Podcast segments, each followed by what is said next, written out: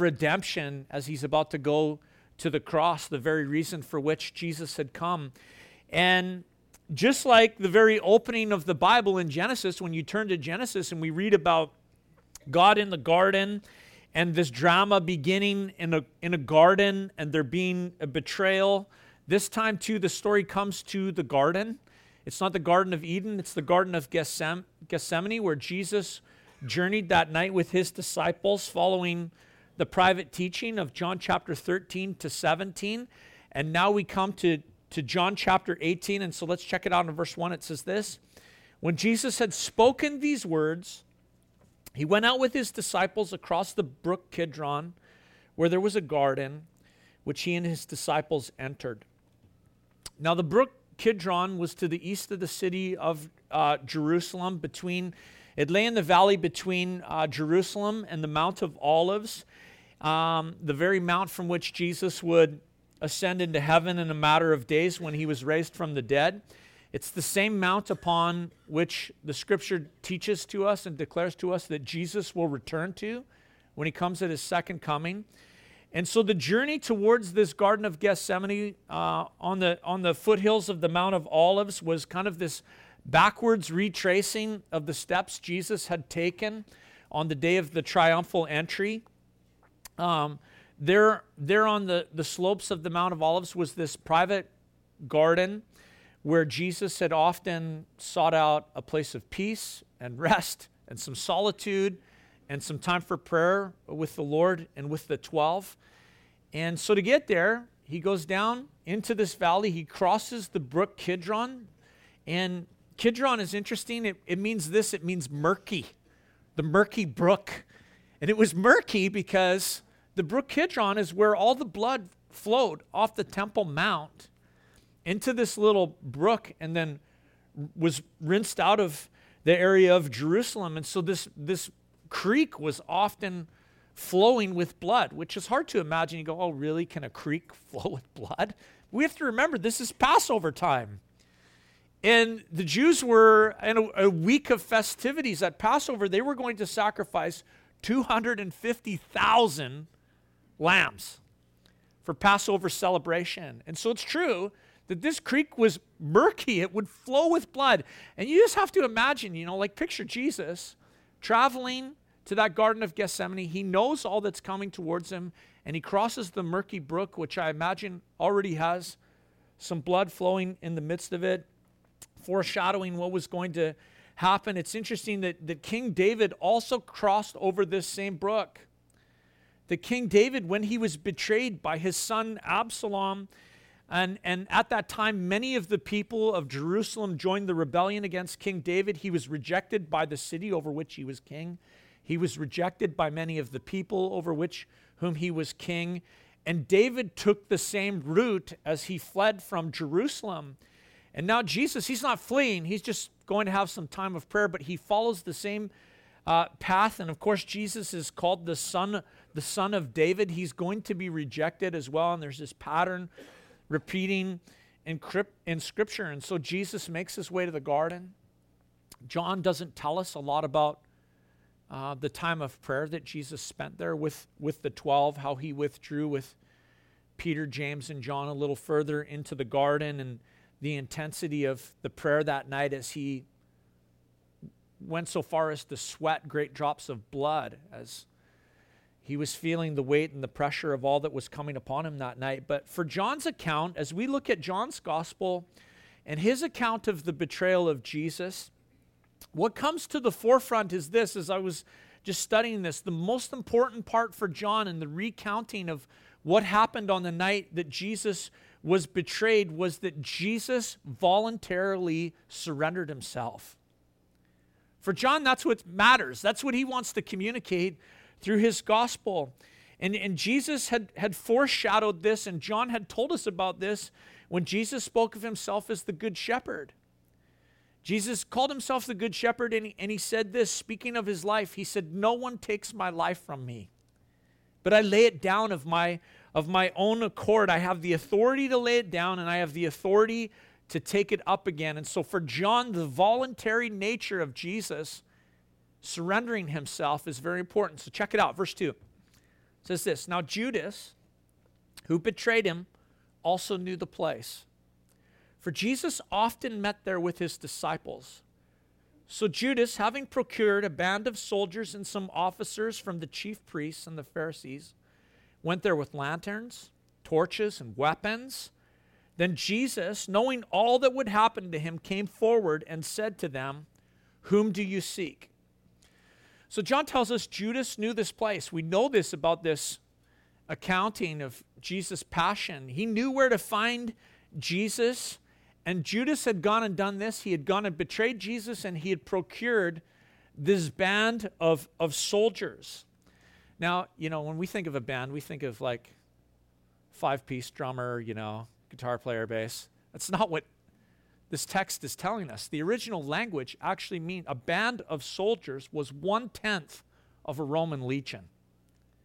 It's hard to imagine this. We kind of miss some of these details sometimes when we read the gospel stories, you know. But a Roman legion was six thousand soldiers.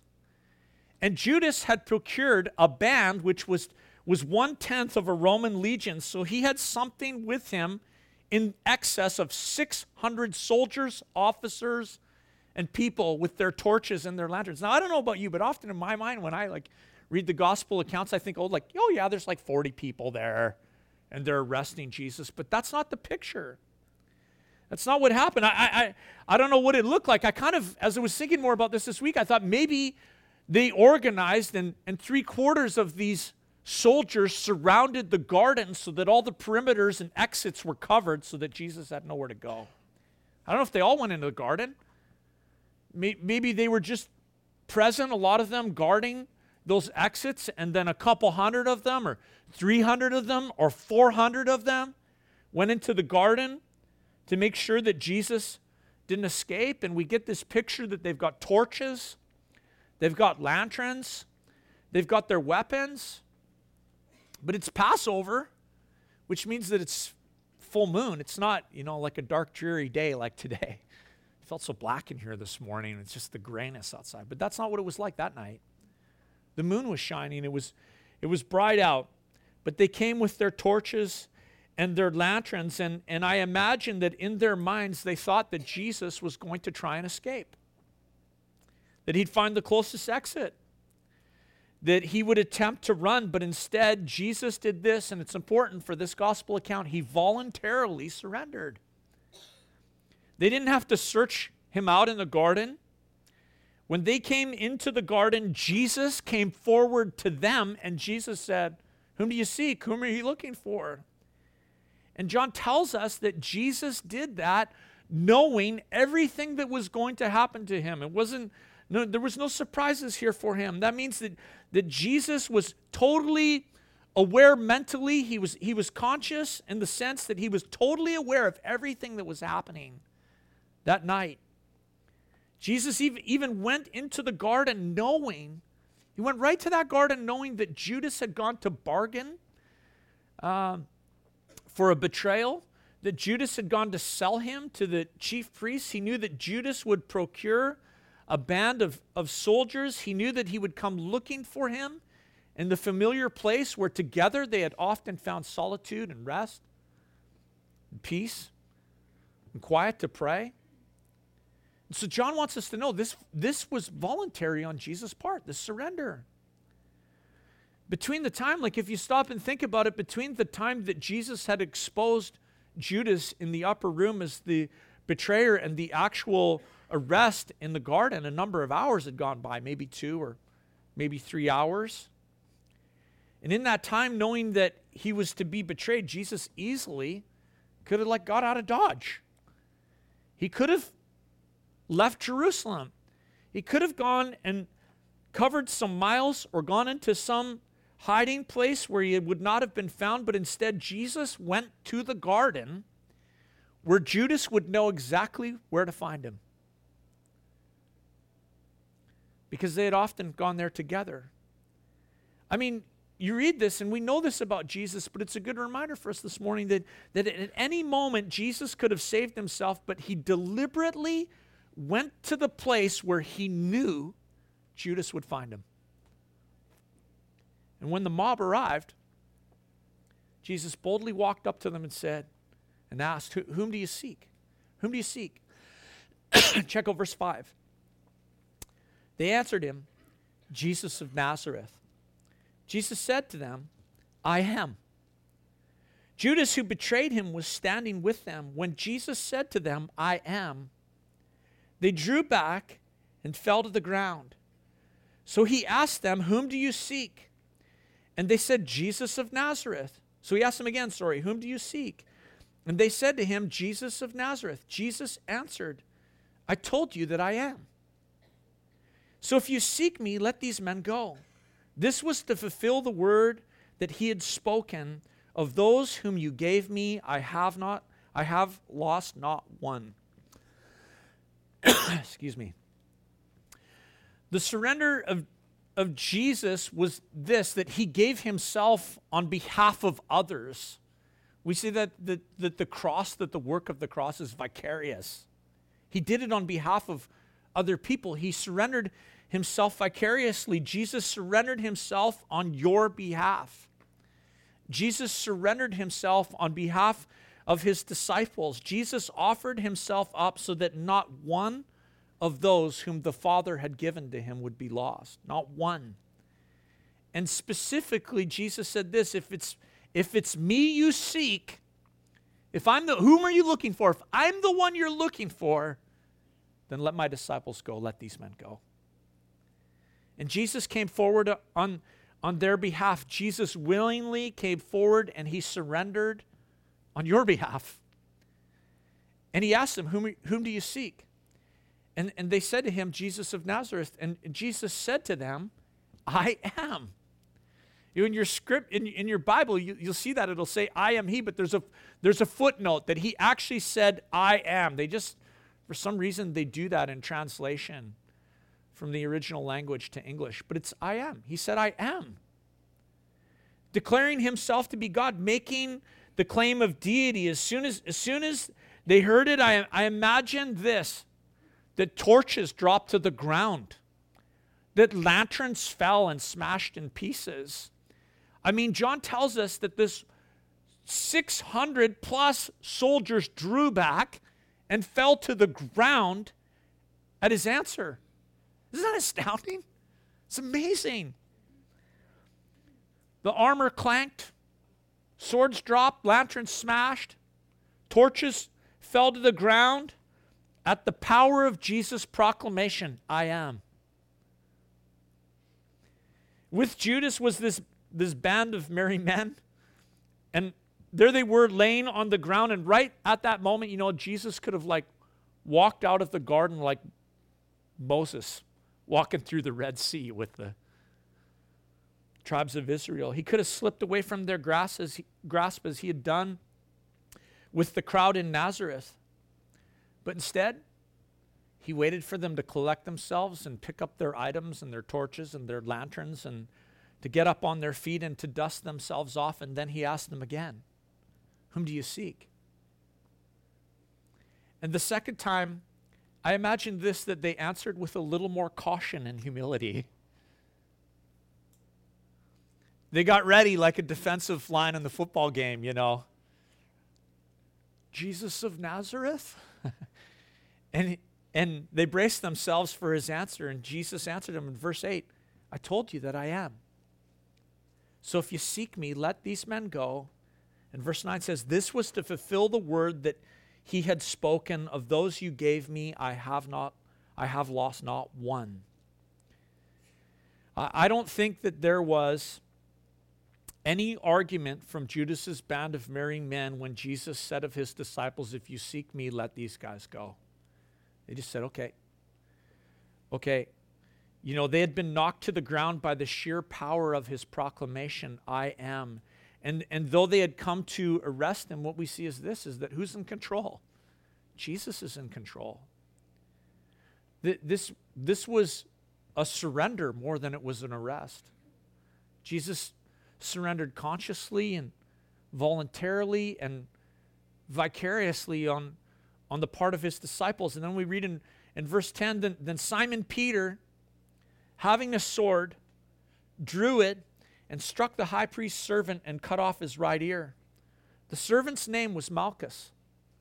So Jesus said to Peter, "Put your sword into its sheath. Shall I not drink the cup that the Father has given me?" You know, one of the things that we see about this surrender of Jesus, that it was loving, even for his enemies, for his disciples and for his enemies. And, and here's Peter in his zeal.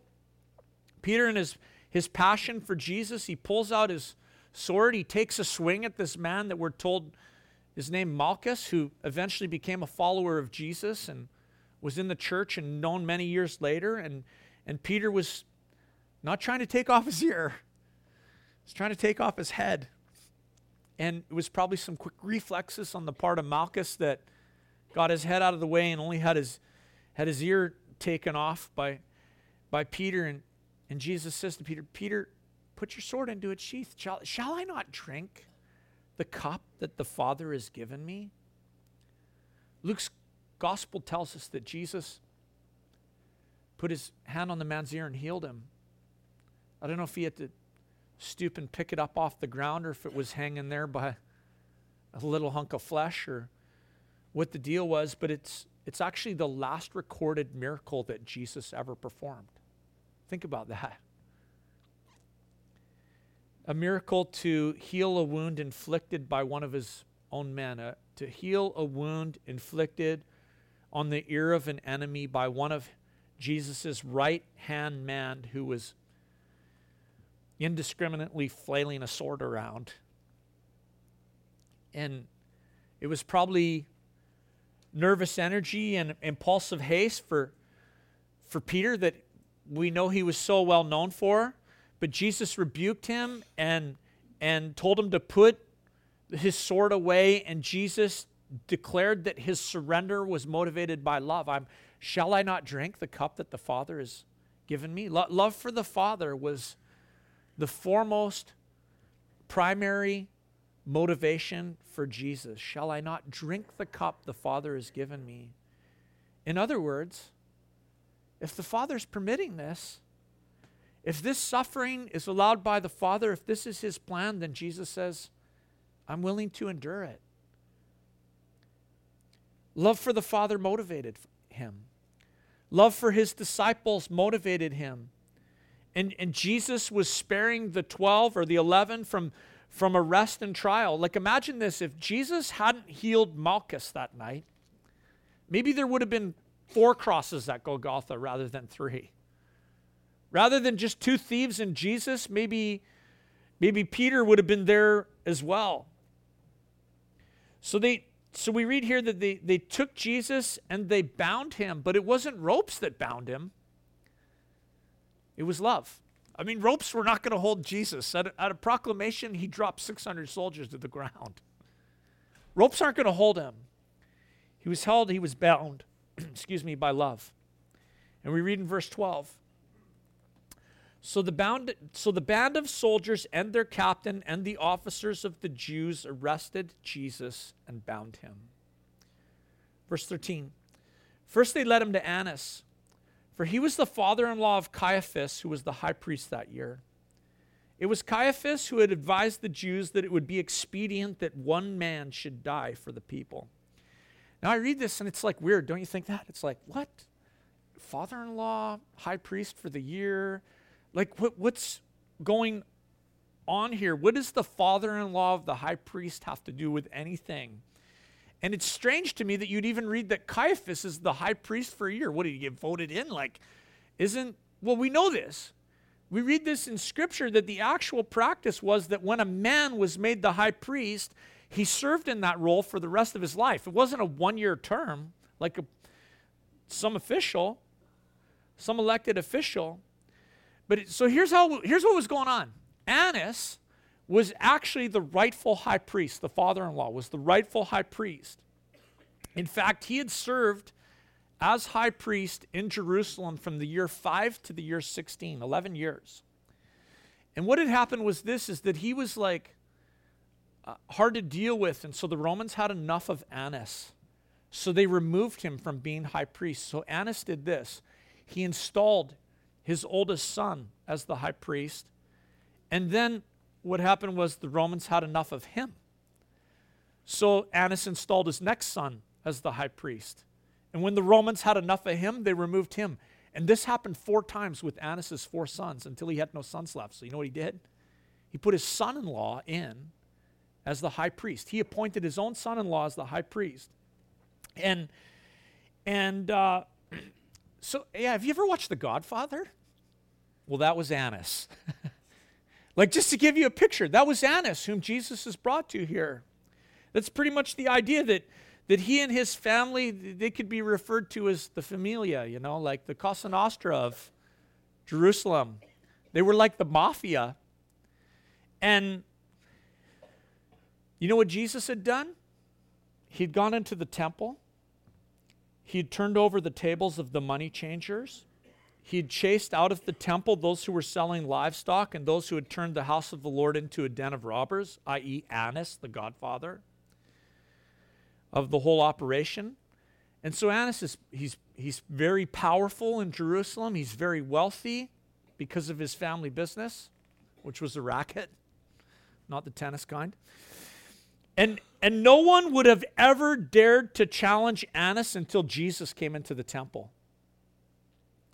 And from the day that Jesus had turned over those tables and done the things that he had done, he was the sworn enemy of Annas because he had touched Annas' pride. He had touched Annas' pocketbook.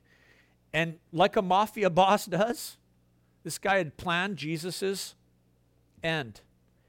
Now, the amazing thing is, is that his son-in-law, the scripture tells us, Caiaphas, had actually prophesied that it was expedient, which is family talk, mafia talk. It was expedient that one man should die for all the people. And he was right. It's amazing that God had spoken through this man. And then John zooms us out a little bit to what's happening outside Annas' house. We read in verse fifteen. Simon Peter followed Jesus, and so did another disciple. Since that disciple was known to the high priest, he entered with Jesus into the courtyard of the high priest. But Peter stood outside the door. So the other disciple who was who was known to the high priest went out and spoke to the servant girl who kept watch at the door and brought Peter in. Now, we're just told this disciple's unnamed. We think it's John. Makes sense that it's John, the writer of this gospel. Now, the question is, you got to wonder is, how was John known to the high priest? We don't know. I thought I was thinking about that. I thought, well, maybe uh, Annas had his fingers in the fishing business. It's part of his mafia gig. The sons of Zebedee were under his thumb a little bit. Who, who knows? But somehow he knew the family of the high priest. And, and so there's Peter and John. They followed Jesus after he's been arrested and bound and led to Annas' house. All the other disciples have fled.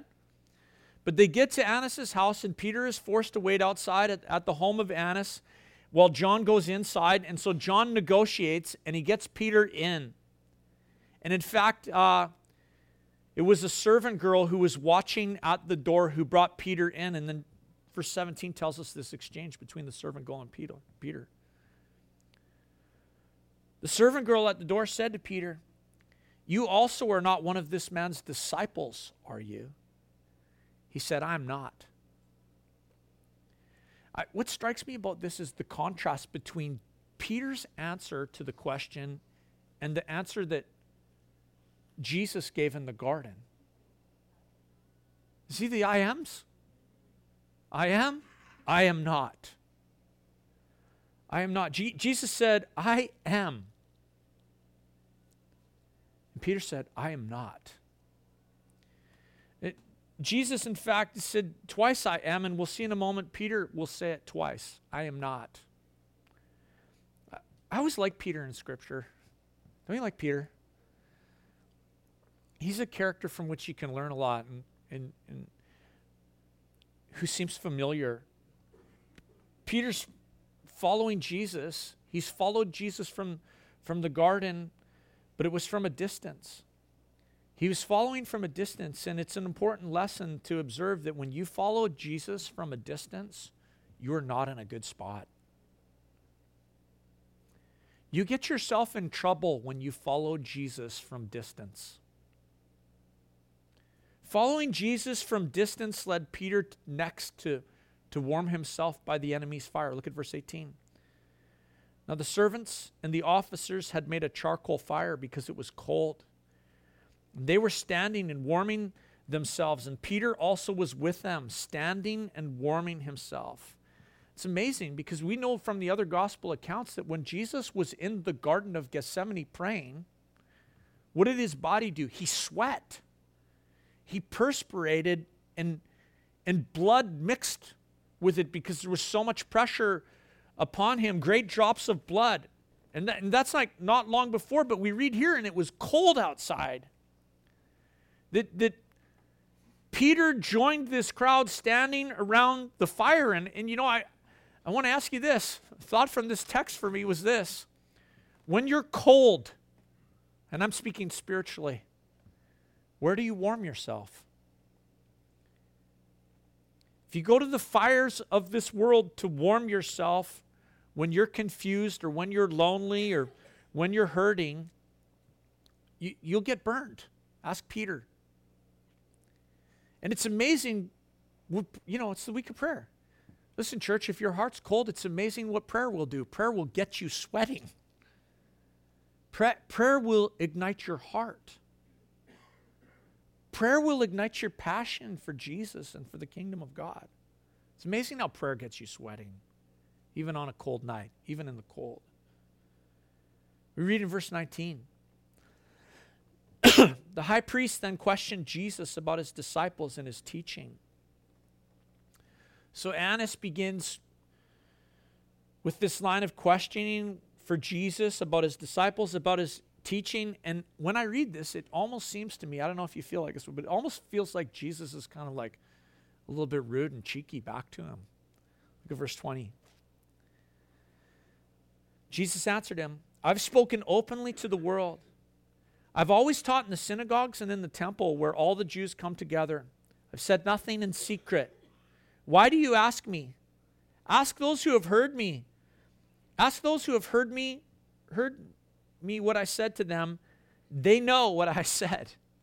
It's like I said, it's like Jesus is saying, look at everything I've got to say, I've said in public.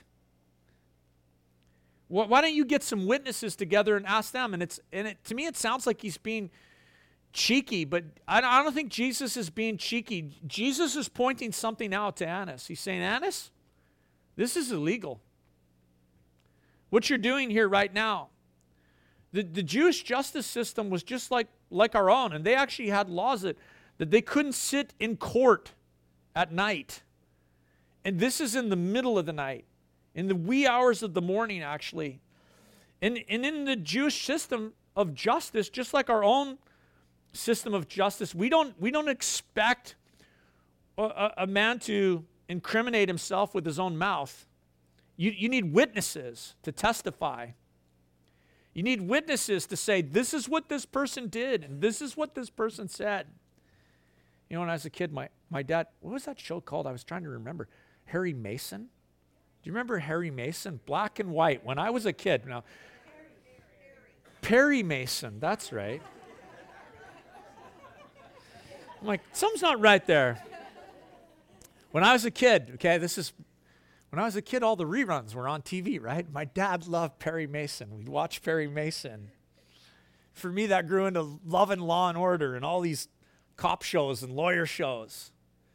And you know this. Then what this Annas is asking is a is a leading leading question. And Jesus' answer is his objection. That's what he's saying. I object to this line of questioning. He's not trying to get off.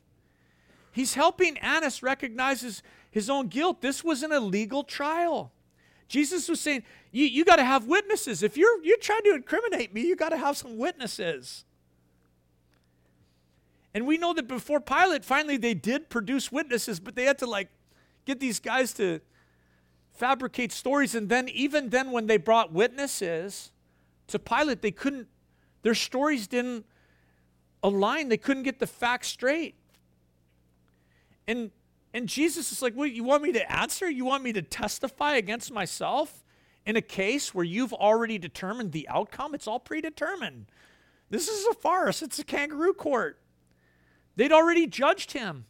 And what do we know about Jesus? We know this, that he was without sin. That they couldn't produce a witness, that there was nothing to incriminate him with. And so this, I think, was a, a subtle rebuke to Annas. This was Jesus holding up the mirror for Annas. Annas, look in the mirror, my friend. Take a closer look at yourself. Jesus says, I don't do things in secret. I don't wait until it's dark to act. To do, you know, it's amazing, right? The scripture tells us that about sin, about evil men, that they do things in darkness. Jesus says, I don't wait for dark to do things. Everything I've said, I've said in the synagogue. Everything that I've declared, I've declared in the temple. People have heard me. Heard me. I, I, I don't speak in darkness, Annas. And here's Annas. He's the guy who's really, you know, the puppet master. He's the actual high priest, or should be the high priest, and he's supposed to be God's representative. And standing before him is the Son of God. And in unbelief, this man had already condemned Jesus. This, this interrogation was merely, you know, just seeking a reason to justify actions that he had already determined were going to happen. Look at verse twenty-two. When he said these things, one of the officers standing by struck Jesus with his hand, saying, is this how you answer the high priest? You know, later they would They would spit on him. They would strip him. They would flog him. Things were just getting started. In fact, they, they put it, you know, it's one thing to take a punch when you can see it coming, but it's a whole other thing when they put a bag over your head and then repeatedly punch you and tell you, hey, prophesy who hit you. When you can't see it coming. You can't do what Malchus did at the sword. Kind of prepare yourself a little bit. But that's what they did with Jesus, and this was just the start. Verse twenty-three, Jesus answered him, if what I said is wrong, bear witness about the wrong. But if what I said is right, why do you strike me? Then Annas sent him bound to Caiaphas, the high priest. John doesn't tell us the details about that. He, he, he, he leaves it out. But what he does tell us next is what happened with Peter. Verse twenty-five. We're just going to go to verse twenty-seven this morning.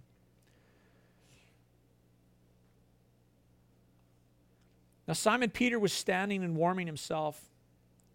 So they said to him, You, you also are not one of his disciples, are you? He denied it and said, I am not. There it is again. I am, I am not. Verse twenty-six, one of the servants of the high priest, a relative of the man whose ear Peter had cut off, asked, did I not see you in the garden with him? Peter again denied it, and at once the rooster crowed. It's crazy. You know, just a couple hours earlier, Peter was swearing his love and his loyalty to Jesus. Even if all turn from you, Jesus, I will not.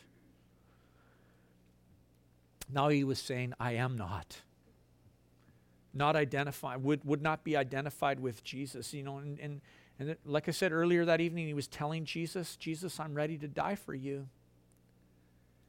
And it's true, you know, when you look at Peter, like Peter did more for Jesus that night, or did did more than any of the other disciples that that night. He he followed further than anybody, but then things turned around, and it's a tragedy. Like you read this, it's like a tragedy. Peter went in the wrong direction.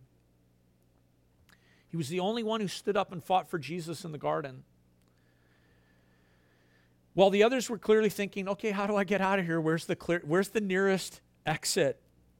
How do I get out of this? And now Peter, who stood up there, has got a very clear reversal going on in his heart and in his life. And, and the whole earlier incident with the sword and the servant Malchus, you know, it's it's like, it's interesting, isn't it easy to go, well, I'm going to help Jesus. To have your own ideas of what it means to help to help Jesus, and then you discover, oh, I didn't really understand what Jesus wanted with regards to this.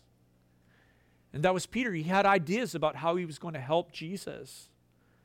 And, and, and he faced all of those soldiers in the guarded, but then he's confronted by a little girl with a question. Firstly, what we read about earlier, the servant girl. Are you one of his disciples? And the guy falls apart. Now, to me, that's crazy because it, it makes me think, what the heck? Like, how do you stand up to soldiers and cave in front of a servant girl? And you know, it's true that there are times when it's the little things that are way more dangerous than the big things in following Jesus. The little temptations can be more dangerous than the big temptations to sin. It's, e- it's easy to recognize the big, dangerous sins and to say, okay, I got to steer clear from that. I got to, I, I, I can see that coming and I'm out of here. But the scripture tells us it's the little foxes that ruin the vine. It's the little things that we don't so easily recognize. It's, it's the little occasions that when we're confronted with something that you didn't expect and you weren't ready for, and they can take you out. Peter wasn't ready. He was ready earlier. He had his sword. He was ready. P- Peter had been ready to fight, and then guess what? He wasn't ready. Caught off guard. And to me, the collapse is like, the collapse of Peter's like so, so sudden. And it's like, wow, that's like inherent in you and I. That's inherent in the nature of the flesh that apart from the grace of God, what do we say? There go I. Like Peter, apart from God's grace, there go I. And, and we need the, we, it tells us this about Peter that, And, and about for you and I, we need God's grace at work in our lives. We need the supernatural power of God's grace at work in, in our lives to preserve us. And Peter's a great picture of human nature. And, and he, here, he, here he is, he says the wrong thing because he didn't want to say to a girl that he was a disciple. There's a lot of men that have made that mistake.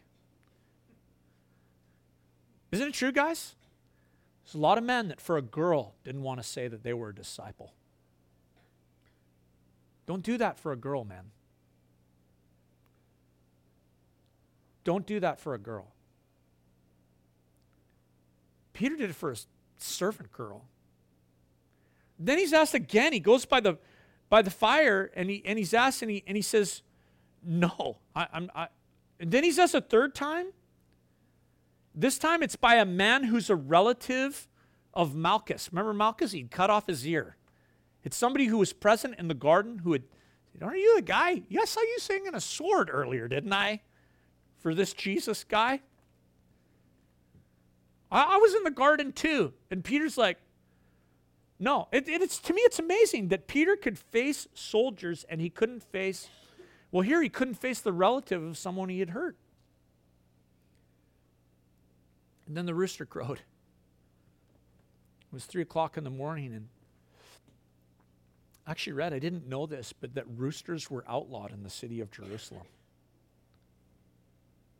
So this was unique. To hear this sound was like not the usual in Jerusalem, but they heard it and they recognized it. And as you watch Peter, you know, you, you see his You see his actions actually really parallel Psalm one. If you're not familiar with Psalm one, I would encourage you to go home today and read Psalm chapter one. Because Psalm one tells us about the man who walks in the counsel of the ungodly. And that's what Peter did. Peter walked with the crowd into the courtyard of the high priest. You know, Peter shouldn't have actually followed Jesus at this point. Jesus had already negotiated Peter's release.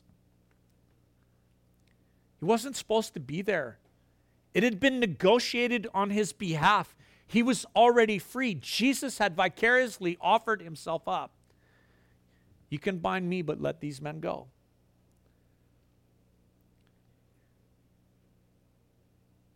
And there Peter stood with the enemy by the fire, and before long, like the, the psalmist tells us in Psalm chapter one, he sat down with the enemy.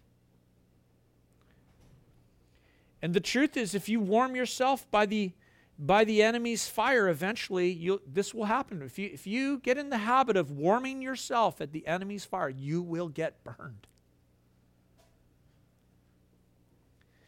And Peter's amazing because, you know what? I see myself in Peter. Do you see yourself in Peter? No. Or a bit of Peter in yourself? And what we know from the other gospel accounts is this, is that his denial of his Lord broke his heart. At that point, when the rooster crowed, he knew what he had done. And he fled from that place. That's what the scripture tells us. And thankfully for, for Peter and for you and I, a few days later, Peter met Jesus. And he was restored. And he saw the risen Lord. But you know, as I think about this this story and the characters in this story, the, the, the tragic thing is, is that you can't say the same thing for Annas, and you can't say the same thing for Judas.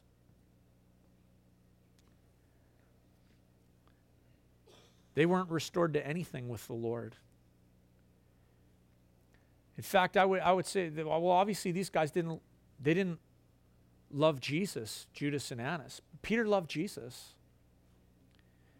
And and I, I think about Judas, you know, when you when you think about Judas and compare him and Peter, it's like, wow, both guys had remorse. And the tragic thing is, is that, that Judas' remorse did not lead him to repentance. We know what Judas did, even though John doesn't tell us in his gospel account that Judas went out in another little valley just around the corner from where the brook Kidron was, and he hung himself. He took his life. Remorse for him led to, to suicide, but for Peter, remorse led to repentance. Repentance. It's interesting, you know, how you can have different kinds of remorse. Like, we all have remorse in life. We can have remorse with regards to our relationship with Jesus. I can't believe I did this, fill in the blank, with regards to my relationship with Jesus. How could I have done this to my Lord? How could I have done this to my Savior? How could I do this to the one who vicariously surrendered himself voluntarily, lovingly for me in my place? And I did this to him, fill in the blank. There can be different kinds of remorse. And the one that we need to have is the one that that leads to repentance, godly sorrow. Godly sorrow. You know, Jesus is so amazing. When you when you read the gospel accounts, and as we look at this this morning, it's like, it's amazing that Jesus, through this whole situation, through everything that happened that night, is in control of everything. He's ruling over everything. Even in the hour of his betrayal and arrest, Jesus is calm. To me, he's like stately in his bearing. He's majestic. He's awesome. Jesus is glorious. He's not in fear. It's not out of control for him. He knows everything that was going to happen. And he chose it. He chose to die. He chose to, he voluntarily allowed himself to be arrested, and all along his concern was for his disciples. Let these men go. And Peter ended up where he shouldn't have been. Just like you and I end up where we shouldn't have been. Where we want to be with the Lord is in the garden. That's what I think. And in the garden, that's where Jesus says, man, you can You can tie me up and let these men go. My life for theirs. Take me and let the others go free. And you know, that's the story of the cross. That's the story of the cross. And when you look at, that's the story of the gospel. Let these ones go free as they put their faith in me. And the one thing that, that I think about with regards to this is, is these characters. I go, wow, Judas, Annas, Caiaphas, Peter. I'm going to be counted in that group, I want to be counted with Peter. I want to be counted with Peter because, boy, you know, really, like, you think about these men, P- Peter especially, and Judas especially, we wouldn't even know who they are in history. You know why we know who they are? Because we know who Jesus is. It's their relationship to Jesus that we speak about, or their lack thereof, two thousand years later. For Judas, it was the lack thereof. For Peter, it was the fact that godly sorrow led him to repentance.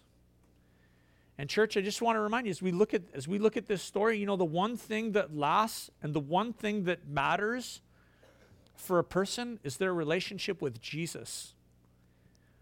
When all else is gone, when all else has failed, when this world is no more, when you pass away, when eternity comes, the one thing that matters is your relationship with Jesus. And for Peter, putting that right involved repentance. Repentance involves two actions. There's two actions to repentance. Firstly, it's a turning away from sin, a turn from sin. And the second part of that action is that I turn in faith to Jesus Christ. That's repentance.